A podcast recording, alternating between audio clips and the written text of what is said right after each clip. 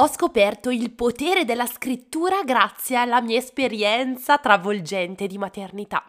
Ho scoperto l'esigenza da parte mia di dover trovare uno strumento che mi permettesse non solo di conoscermi meglio come mamma, ma come donna, e ancora, di imparare a conoscere meglio le mie figlie, la mia famiglia, mio marito e quelle dinamiche che ruotano intorno all'esperienza della maternità. In molti corsi di comunicazione che ho seguito consigliavano di tenere un diario sul quale annotare tutte quelle dinamiche comunicative che ci mettevano ad esempio a disagio, in difficoltà o quelle che al contrario ci facevano piacere e portavano del bello nella nostra vita.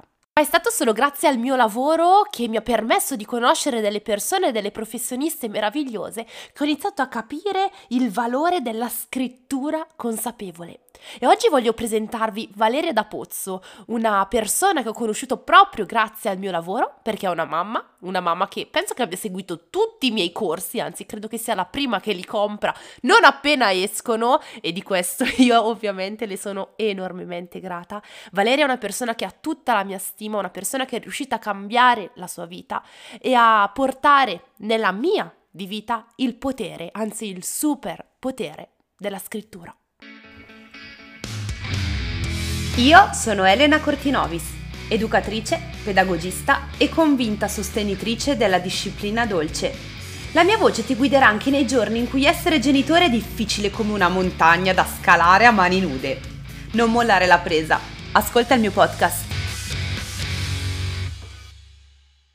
Ciao Valeria, grazie per essere qui con noi oggi e ti vorrei chiedere subito di raccontarci chi sei. Ciao Elena, vabbè, io inizio dicendoti che sono stracontenta e super emozionata perché lo sai che questo è uno dei miei podcast preferiti, quindi fa sempre un certo effetto, insomma. Comunque, io sono Valeria e sono eh, sono. Io ho avuto una bella evoluzione nell'ultimo anno, quindi adesso fare una sintesi sarà sarà difficile. Attualmente io mi definisco una writing mentor, uh, ma nasco come autrice in realtà di racconti per bambini e per ragazzi, perché la letteratura per l'infanzia è stata il mio primo amore e forse è stato uno dei primi modi in cui ti ho conosciuta al tempo, tipo tre anni fa. E, ehm, poi una volta che sono approdata sui social, diciamo che uh, ho scoperto un nuovo target, un nuovo amore, quindi il mondo della genitorialità, proprio il mondo dei genitori, e mi sono resa conto che i racconti che scrivevo prima per bambini e per ragazzi potevano essere riadattati anche per gli adulti, per i genitori, un pubblico a cui improvvisamente con la nascita di mia figlia mi sono sentita proprio per giusti motivi così affine. È stata una bella esperienza, da quel primo contatto è nato Storia Libera Tutti che è, è stato il, il, primo germoglio di questo grande progetto. Eh, Storia Libera Tutti è nato come una fabbrica proprio di racconti sulla, sulla genitorialità, ma non solo, racconti mh, di gentilezza ed empatia nei confronti di questi genitori che Uh, insomma, uh, per se stessi avevano soltanto questi tomi scientifici oppure comunque una narrativa un po' più, uh, come dire, poco evocativa, poco sognante. Quindi uh, a un certo punto ho deciso di rivolgermi a loro e a scrivere per loro. Uh, oggi però il mio progetto ha avuto un'ulteriore evoluzione e oggi non scrivo soltanto per gli adulti, per le mamme in particolare, ma scrivo anche con loro li aiuto proprio a tirar fuori la loro voce autentica e a, a, scrivere con le loro stesse parole delle storie autentiche sul loro essere donne e, e madri quello che ci racconti è meraviglioso e io stessa, grazie alla maternità, ho scoperto la, me- la, meraviglia della scrittura, qualcosa che fino alle scuole superiori vedevo come un obbligo. Devi scrivere un tema, devi scrivere di te. Ad oggi, nel mio essere mamma e ovviamente anche professionista, diventa davvero un grandissimo aiuto. E un'altra cosa molto bella che hai detto, che ci tengo a sottolineare, è questa: come a volte la scrittura è nostra amica, ci aiuta, ci guida ed è anche un modo per volerci bene. È un modo per prenderci cura di noi in un modo adatto alla frenesia della quotidianità, perché se pensiamo davvero alla letteratura genitoriale, oh mio Dio, ci vengono in mente quei libri da 800 pagine che a volte vorremmo lanciare in testa a nostro figlio al posto che utilizzarli per capire come comprenderlo. E vi parlo da esperta di disciplina dolce, però capisco bene a volte questa, questa grande difficoltà. Tu ti sei descri- descritta come writing mentor. Ti va di Sì. approfondire perché per me sono due termini completamente nuovi, quindi raccontaci di più. Sì, allora fondamentalmente un writing mentor è un professionista della scrittura, diciamo così, che ehm, sostiene, affianca, accompagna e aiuta le persone. Nel mio caso io parlo di donne perché a me piace lavorare con le donne, ho scelto al momento di eh, focalizzarmi su di loro.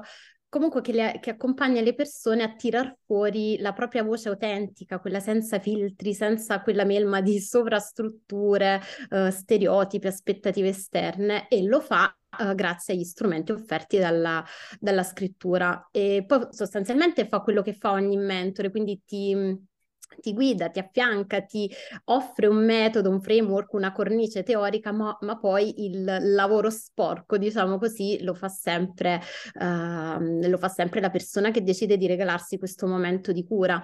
Uh, io ti posso offrire tutti gli strumenti che conosco, ma la cosa più bella è proprio osservare le donne che decidono di affidarsi a me, scrivere le loro, le loro storie da sole. Uh, io ho dei, infatti dei percorsi di scrittura um, attualmente quello su cui punto di più sono proprio dei workshop, dei laboratori in cui scriviamo, scrivo insieme ad altre donne ed è bello quando poi finisce il workshop, magari dopo settimane o anche dopo mesi, mi ricontattano e queste persone e mi fanno leggere proprio ciò che è emerso dalle loro storie, i prodotti del loro processo di scrittura e per me è un'emozione immensa il fatto che uh, di essere riuscita a creare non qualcosa che nasce e muore lì, ma qualcosa che può essere per queste donne il, veramente il primo germoglio di, di, una nuova storia, di una nuova narrazione ed è potente. Sì. Mi è venuto in mente un po' un grillo parlante, un grillo parlante sulla spalla che ti ricorda quanto è importante prendersi cura di te e quanto è giusto trovare no, degli strumenti che ci possono far star bene e ci possono un po' coccolare. E quindi anche qui no, mi sorge spontanea la domanda del ma perché scrivere poi alla fine ci fa così bene, perché io lo metto in pratica, io lo faccio e mi rendo conto che questa cosa mi, mi crea mh, tante, tante cose positive, no? tante cose belle nella mia vita. Però a volte anche per me no, è difficile spiegare ai genitori con cui parlo il perché scrivere ci fa così bene, quindi secondo me tu sei la persona giusta alla quale fare questa domanda. Allora, guarda, ci vorrebbe, penso, un podcast di tre ore per rispondere a questa domanda, però la prima cosa che mi viene in mente, tra parentesi, io parlo di scrittura uh, sostanzialmente a mano perché Uh, è un tipo di scrittura che rende proprio il processo molto più mindful, nel senso molto più consapevole, ci obbliga a stare nel presente, nel qui ed ora, con tutto ciò che c'è, che può essere qualcosa che ci piace, che non ci piace, ma in ogni caso ci aiuta a non saltellare no? uh, dal passato al futuro senza fermarsi mai ecco, nel momento presente. Quindi quel tipo di scrittura lì sicuramente fa bene innanzitutto perché ci restituisce secondo me un tempo lento. Noi adesso col digitale siamo abituati a far tutto di corsa, a restare sempre un po' in superficie, no? Quasi a planare sulle cose senza mai andare a fondo. E ce ne accorgiamo anche quando scriviamo. Mm, pensa alla facilità con cui scriviamo un messaggio, oppure uh, sì, fondamentalmente quello, anche una mail ormai è diventato qualcosa di estremamente veloce. E questa superficialità, secondo me, ce la portiamo anche nella comunicazione orale. Uh, parliamo senza pensare, parliamo senza adottare gli opportuni filtri, senza scegliere con cura le parole. E scrivere a mano ci aiuta, secondo me, proprio a fare questo, a riappropriarci di quella dimensione lenta della comunicazione, perché noi scriviamo a mano e pensa proprio all'atto del fare un errore, del dover cancellare. È molto più complesso rispetto a premere un tasto sulla, sulla tastiera, oppure um, è, è, proprio diverso il tempo che ci prendiamo per scegliere le parole. E secondo me questo allenamento, ecco, a scrivere a mano ci può aiutare eh, ci, a proprio a praticare, a portare questa pratica anche nella comunicazione. Poi orale ma di tutti i giorni. Quindi secondo me è un'ottima pratica anche per uh, allenare proprio le nostre abilità comunicative e la famosa empatia, perché poi chiaramente scegliendo con cura le parole notiamo di più tutte quelle conversazioni poco gentili, no? Con noi stesse, tutte quelle frasi un po' giudicanti, le notiamo, cerchiamo di cambiarle e tendiamo poi a fare lo stesso con gli altri, anche con i nostri bimbi poi, devo aggiungere. Sì. Sai che in questo podcast io non lascio nulla lì disperso nella mente di chi ci ascolta e quindi ci terrei a dire una cosa nello specifico rispetto a quello che ci hai detto tu adesso Valeria, che è questo.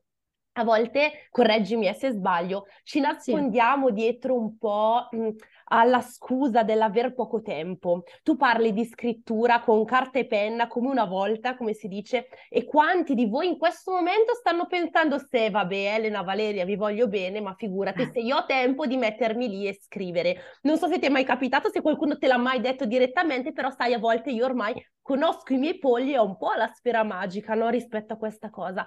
Io vi do subito il mio punto di vista, poi se Valeria vuole aggiungere qualcosa, sì. ovviamente questo è il posto giusto per toglierti tutti i sassolini dalla scarpa che vuoi, ma io ci tengo a dirvi che il tempo dedicato a noi stessi, il tempo che per usare il termine che ha dato Valeria ci dona tempo lento e la possibilità di focalizzarci sul qui ed ora non è mai tempo sprecato e alla fine quei dieci minuti di tempo al giorno, se vogliamo, li possiamo trovare. Provate a pensare ogni giorno quanto tempo sprechiamo scrollando sulla home di Facebook o di Instagram, quanto tempo sprechiamo su TikTok guardando video di gente sconosciuta della quale non ce ne frega nulla. Ecco, dedicare quel tempo forse, quando ne abbiamo voglia, ovviamente, perché ogni tanto pensare anche al nulla ci fa bene, eh? ma ogni tanto dire al posto di sprecare tutto questo tempo, lo dedico a me e non lo vedo come tempo sprecato tempo che non ho, è davvero un qualcosa di grande. Non so se mh, l- l- tocchi questo, questo, punto nei tuoi percorsi, se può essere anche un obiettivo no? dei tuoi corsi, quello di dire, ehi ragazzi, ricordiamoci che è, è tempo per noi ed è qualcosa di meraviglioso. Sì, ovviamente no, nessuno mi poteva vedere, ma io ero qui ad annuire eh, fortemente perché sì, eh, i due ostacoli principali che mi vengono presentati quando parlo di scrittura quotidiana consapevole è non ho tempo e anche eh, non, è, non fa per me perché non sono bravo o brava a scrivere. Ma vabbè, poi su questo secondo punto magari ci ritorniamo, però il non ho tempo è sicuramente nella top 3 del, degli impedimenti. E in realtà è così soltanto se noi pensiamo che scrivere per noi stessi eh, significhi soltanto metterci mh, di fronte al nostro diario e scrivere tipo lasciare andare la penna per ore ma non deve essere necessariamente questo. Io quando ho tempo, soprattutto quando ho bisogno, amo farlo. Ma se ti devo proprio dire in un mese, cioè di queste pratiche così lunghe, ma ne riesco a fare due, tre forse, la maggior parte delle volte scelgo degli esercizi molto più um, brevi, ma anche flessibili in base poi al tempo che ho. Ad esempio, stamattina, proprio esempio quotidiano, non avevo molto tempo perché ci siamo svegliati tardi, però avevo necessità proprio di focalizzare, di portare l'attenzione su tre parole. Volevo tre parole che potessero uh, farmi da bussola in questa giornata. La mia pratica di scrittura è stata questa, ho scritto sul mio diario tre parole e vi giuro che ci ho messo quattro minuti, neanche cinque, quattro erano meno, perché quello era il tempo che avevo, il tempo di un caffè. Quindi un giorno può essere questo, un altro giorno magari abbiamo bisogno di sviscerare cose più complesse e va bene così. Però eh, secondo me ci dobbiamo un po' slegare da questo approccio un po' mm, eh, del fare, io lo chiamo. Eh, ogni, ogni cosa ormai è diventata una performance, anche la scrittura. Quindi il nostro valore di individuo dipende da quanto riusciamo a fare, in questo caso da quanto riusciamo a scrivere ma non è vero perché lo scopo proprio di, di questi momenti di scrittura è, è, restare con se stessi, è conoscersi, è portare i pensieri dalla testa al foglio e è soddisf- andare a soddisfare un bisogno. Nel momento in cui quel bisogno è soddisfatto, possono essere tre parole o tre pagine, va bene così, non c'è bisogno veramente di tre ore. E lo dico per esperienza, non solo per, uh, perché siamo qui a raccontarci cose, insomma. Ecco. Mi sono tolto il sassolino, grazie. Prego, prego. E sono molto contenta di questa cosa perché per me è importante. Ci riempiamo sempre molto spesso di grandi paroloni, di grandi obiettivi e magari chi ha iniziato ad ascoltare questo episodio è già partito pensando se vabbè è un'altra roba che devo fare. Ecco, partire dall'idea che devi fare. Voi nella vostra vita non dovete fare niente, voi potete fare quello che si avvicina al vostro modo di essere quello che in qualche modo vi aiuta realmente. Io nel mio ambito, cioè quello della pedagogia, dell'accompagnamento genitoriale, consiglio ad esempio di scrivere per avvicinare i genitori ai loro figli, perché una volta in un episodio ho detto ai genitori, prendete un foglio e descrivete vostro figlio. Non ti dico quanti messaggi mi sono arrivati, tipo, oh mio Dio, Elena, non conosco mio figlio. Oh mio Dio, no, non ho idea di quello che devo scrivere. Ok, è biondo, ha gli occhi azzurri, ma poi ma cosa gli piace? Chi è mio figlio? Il mio bambino che adesso ha quattro anni è lo stesso bambino che ne aveva due? È cambiato? Come è cambiato? Cosa non gli piace? Come fa ad esprimere i suoi bisogni e le sue emozioni? Questo è importantissimo per me nella relazione genitoriale. E quindi anche qui tu mi hai parlato del fatto che nei tuoi percorsi e nel tuo lavoro ti avvicini molto alle donne e quindi immagino anche a tante mamme. Secondo te quello che tu finora ci hai raccontato può essere anche messo in pratica nel mondo della genitorialità? E se sì, come? Ma assolutamente sì, eh, però prima di risponderti, guarda, mi, mi è fatto venire in mente una cosa quando parlavi di questo esercizio che hai dato. Questo è esattamente un po' l'esercizio che do io all'interno del workshop, proprio mh, alla, alla fine. Perché uh, questo secondo, non secondo me, in realtà è, è, proprio così, è uno dei grandi problemi quando si racconta qualcosa può essere una storia uh, o, o, proprio un, un, aneddoto quotidiano, no? Uh, la caratterizzazione dei personaggi. A volte pretendiamo di raccontare e, o raccontarci storie se, senza avere ben presente, senza dare consistenza e peso al nostro personaggio, che possiamo essere noi o i nostri figli. E, e in questo senso le storie non funzionano perché diventano... Um, pure catene di, di, di eventi, di rapporti con rapporti di causa-effetto, insomma, ma che non parlano realmente di noi. Uh, alla fine sono i personaggi che devono sostenere le, le storie, non viceversa, e questo vale sia quando scriviamo appunto racconti con l'intento di farci leggere, magari farci pubblicare, ma vale anche quando ci raccontiamo proprio nel quotidiano storie sui nostri figli. Se noi non sappiamo realmente chi sono, come ci possiamo raccontare la loro evoluzione? Ad esempio. Quindi eh, è, è, bella la riflessione che hai fatto e mi risuona parecchio. E, e, poi sì, assolutamente la scrittura ci può aiutare tantissimo nella genitorialità. E, ehm, questo lo so innanzitutto non tanto per la mia professione, ma proprio per esperienza diretta, perché io mi sono avvicinata alla scrittura dopo essere diventata madre, perché eh, è, questa è la mia passione di una vita, scrivo da che ne ho memoria, ma sono riuscita ad apprezzarne proprio il potenziale evolutivo, trasformativo soltanto con l'esperienza della, della maternità. E questo perché, e qua sicuramente um, andrai ad annuire parecchio anche tu, uh, quando diventiamo genitori, secondo me uh, ci focalizziamo tantissimo in, cioè, d- proprio sul nostro nuovo ruolo di genitore.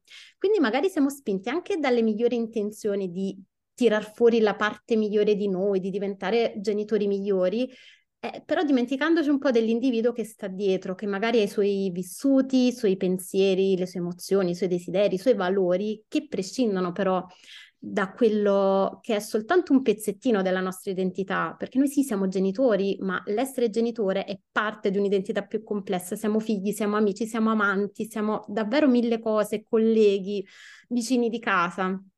E quindi adesso te la faccio una domanda a te. Quante volte sarà venuto un genitore a dirti eh, Elena, io voglio, desidero tantissimo migliorare come genitore oppure desidero tantissimo essere più empatico nei confronti di mio figlio e poi magari faceva una fatica immensa a perdonarsi egli stesso per qualche, per qualche errore, no? Ho la lista.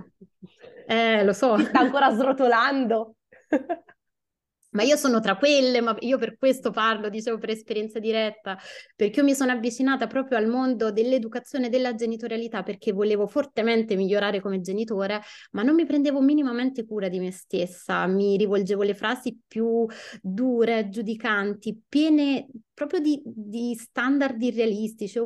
Ancora prima di diventare madre, già sapevo che tipo di madre non volevo, non potevo, ma dovevo essere. E questo è un altro modo in cui, secondo me, la scrittura ci aiuta tantissimo, perché ci aiuta proprio a, ad osservarle queste storie che ci raccontiamo, tutte queste micronarrazioni, no? Uh, ci aiuta a um, vedere uh, quali sono gli stereotipi, le aspettative anche culturali che stanno alla base, oppure, uh, per esempio, la mia identità di madre quella che mi era quella che mi ero costruita ancora prima di diventarlo, risentiva tanto anche del modello genitoriale avevo, di cui avevo avuto esperienza in diretta, cioè quello della mia mamma, che però che è stata uh, un'ottima madre, ma non il tipo di madre che potrei essere io. Quindi io continuavo a tendere verso quell'ideale senza mai riuscire a raggiungerlo, ma perché siamo due madri e ancora prima due persone diverse. E scrivere ci aiuta a far chiarezza su questo, ci aiuta a far chiarezza su, mh, mm, sul nostro essere individui, sui nostri valori, sulle nostre storie, su ciò che possiamo effettivamente dare, sulle nostre priorità, sui nostri valori. Andando ad osservare tutte queste storie proprio perché le scriviamo, le tiriamo fuori, poi le possiamo piano piano un po' decostruire, depotenziare e poi soltanto successivamente, questo è un bel lavoro, è piuttosto intenso, possiamo arrivare poi a costruire la nostra storia personale di, di genitori e di individui, ancora prima di, di genitori. Sì. Prima di arrivare a raccontare una storia e quindi magari guidata da te scrivere una storia, poi dopo mm. arriviamo all'ultima domanda, però prima volevo, sì. ero, mi interessa davvero tanto questo argomento, quindi volevo chiederti, prima di avere noi come obiettivo l'essere guidati nello scrivere la nostra storia o la nostra storia della famiglia, eccetera, hai un consiglio pratico? Perché adesso mi immagino già genitori che tirano fuori fogli, foglietti, diari, diarietti eh. per scrivere qualcosa. C'è un qualcosa che noi possiamo fare prima, preventivo, cioè se tu dovessi dirmi, parti da qui, poniti ad esempio, non lo so, questa domanda, tu prima hai parlato anche di prompt, quindi di suggerimenti no? che in ambito di scrittura possono avere eh, i genitori per essere guidati. Prima di arrivare davvero all'ultima domanda dove ti chiederò nello specifico del, dello scrivere le storie, adesso c'è un qualcosa che il genitore appena stacca questo episodio del podcast può domandarsi subito, può domandare subito al suo pezzettino di carta e scrivere. Allora, sì, mi viene in mente una volta un esercizio che, che ho dato e che uh, è piaciuto tanto, nel senso che ha fatto emergere cose importanti. Uh, devo essere sincera, quando l'ho proposto non ci avevo dato tanto peso, uh, ne sono resa conto a posteriori che poteva essere qualcosa di intenso. Avevo chiesto alle, alle ragazze a cui mi, rivolgo, mi rivolgo scusa, di scrivere di prendere due fogli e di scrivere su un primo foglio, eh, anzi non di scrivere, di descriversi come madri o in generale lo si può fare come genitori. Quindi di iniziare a scrivere mh, mm, con questo input, eh, io sono una madre, puntini puntini, oppure io sono un padre, oppure... Non vale di merda, vero? Eh no. Oppure sì, vale, vale, vale, però deve andare un po' a scavare, cioè okay. bisogna andare a un po' a incatenare noi perché come i bambini, quindi io sono una madre di merda perché okay. e poi scavi, scavi, scavi. Lì l'obiettivo non è eh, tanto di uh, arrivare ad una narrazione più gentile, è proprio di andare a vedere attraverso quel pezzo di carta tu come ti vedi. Il pezzo di carta in quel momento è il tuo specchio e il tuo specchio, o, o meglio, le parole che andrai a mettere su quel pezzo di carta ti restituiranno l'immagine di te così come è adesso. Fatto questo, io andrei a prendere un altro bel foglio di carta senza andare a, tirar giù tutta la cartoleria, bastano veramente due fogli di carta da quattro della stampante, quindi non avete scuse di dire non ho il journal. Uh, quindi su un altro foglio andare uh, a scrivere una cosa del genere, andare a immaginarvi magari una città che non è la vostra, immaginarvi vostro figlia, vostra figlia o vostro figlio cresciuti uh, al tavolino di un bar, magari mentre parlano con, con un amico. E, immaginare questa conversazione, la conversazione tra, tra, queste due persone, dove a un certo punto vostro figlio, vostra figlia dirà eh, mia madre, mia madre mi manca perché, perché non è qui, magari eh, vostro figlio sta semplicemente andato fuori, si è trasferito, sta lavorando in un'altra città uh, e, e lei era una madre puntini puntini. Quindi era una madre, se siete papà, eh, lui era un padre che mm, mi viene a me spontaneo rivolgermi al femminile perché quello è il mio, diciamo, il mio pubblico, però ovviamente vale per tutti. E quel secondo foglio, anche se siete sempre voi le persone che lo andranno a riempire, vi assicuro che spostando il focus, la prospettiva dal vostro sguardo a quello dei vostri figli, vi restituirà un'immagine profondamente diversa. Sembra assurdo perché ovviamente siete voi le persone che scrivono sia sul primo che sul secondo foglio, ma come dire, sdoppiarvi, uh, distanziarvi emotivamente per un attimo e mettervi nei panni dei vostri figli, vi assicuro che vi restituirà un'immagine molto più autentica, molto più gentile e, e sarà bello poi fare queste differenze, ecco, tra le due, tra le due immagini. E fa- soprattutto è un bel esercizio farle anche leggere a qualcuno, perché uh, una ragazza una volta mi disse le ho fatte leggere a mio marito e sono nate uh, bellissime poi riflessioni e conversazioni.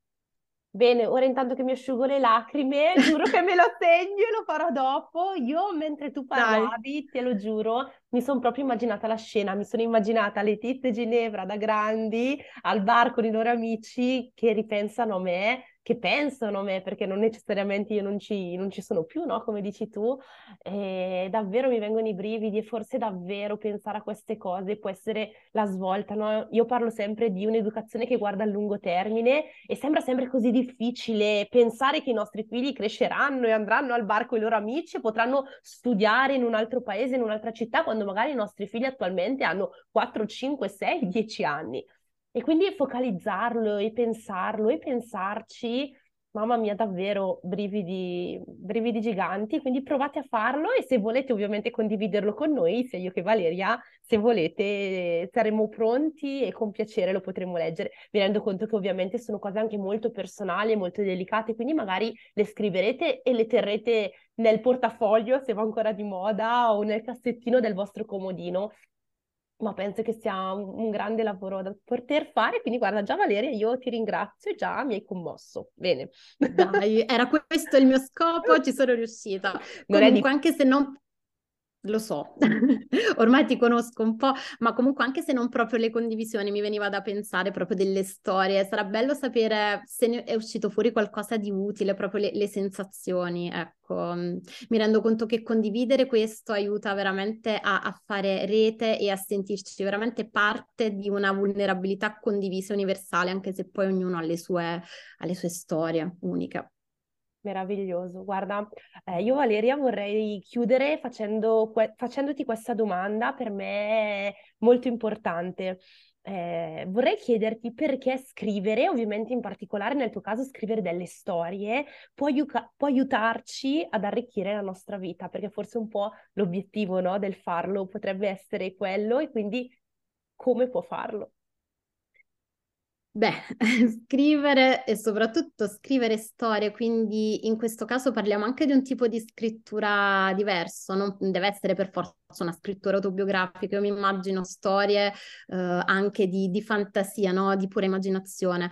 In ogni caso è uno strumento bellissimo per, uh, per vederci. A volte ci capita di immaginare storie anche davvero fantasiose, uh, ma la magia che succede è questa, è che le parole non mentono mai, uh, noi possiamo indossare tutte le maschere che vogliamo, ma ti assicuro che anche quando, non lo so, raccontiamo storie di unicorni e mondi fatati, per dire, uscirà sempre un'immagine in quella storia, una parola, una piccola chiave di lettura che ci svelerà un pezzettino di noi.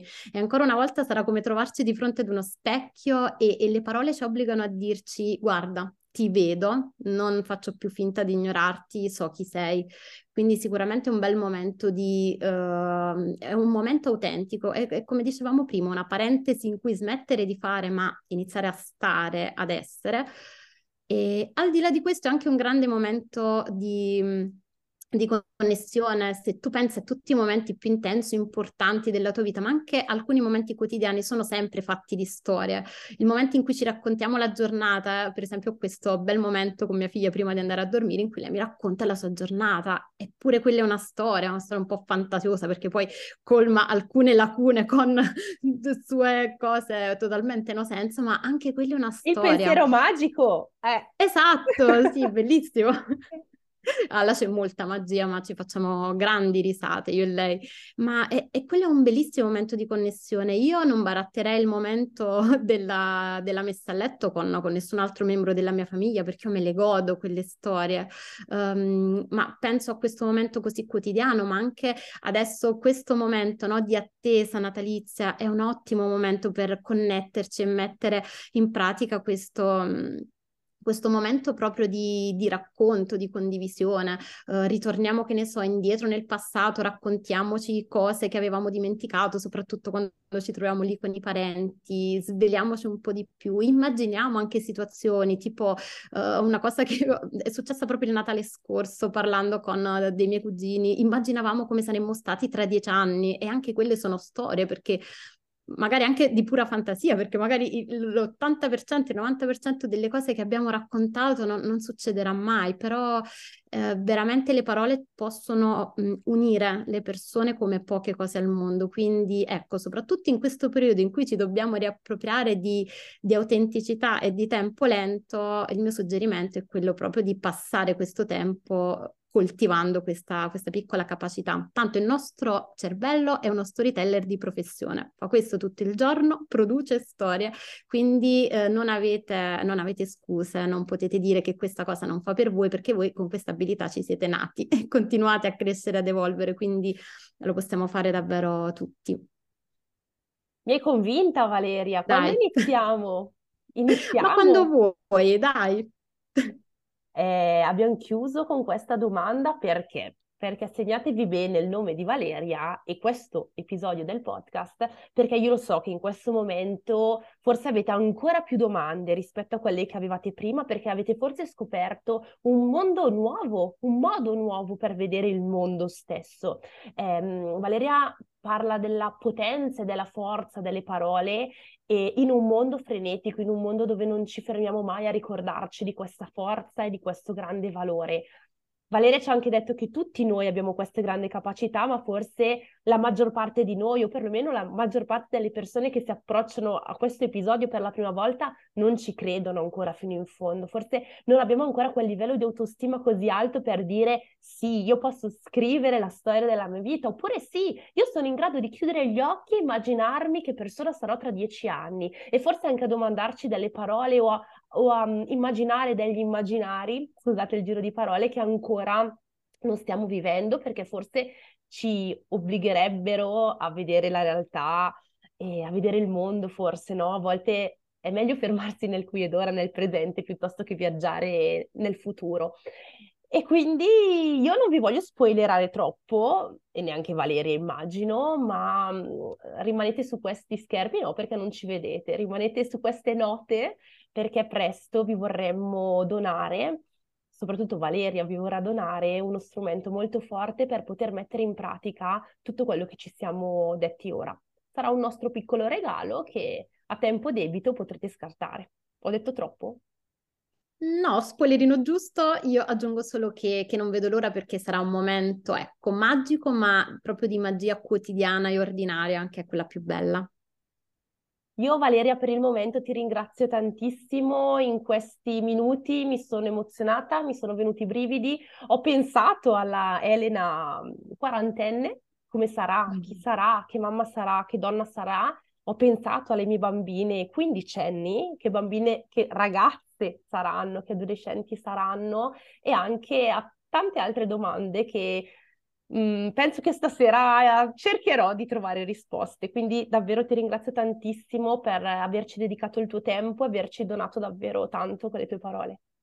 No, grazie a te perché io tengo tantissimo a questo messaggio, quindi grazie per avermi fatto un po' da cassa di risonanza e avermi permesso di portarlo un po' più in là a prestissimo e mi raccomando state, state allerta perché sarà qualcosa di molto molto bello. Ciao Valeria, grazie. Ciao Elena, ciao a tutti.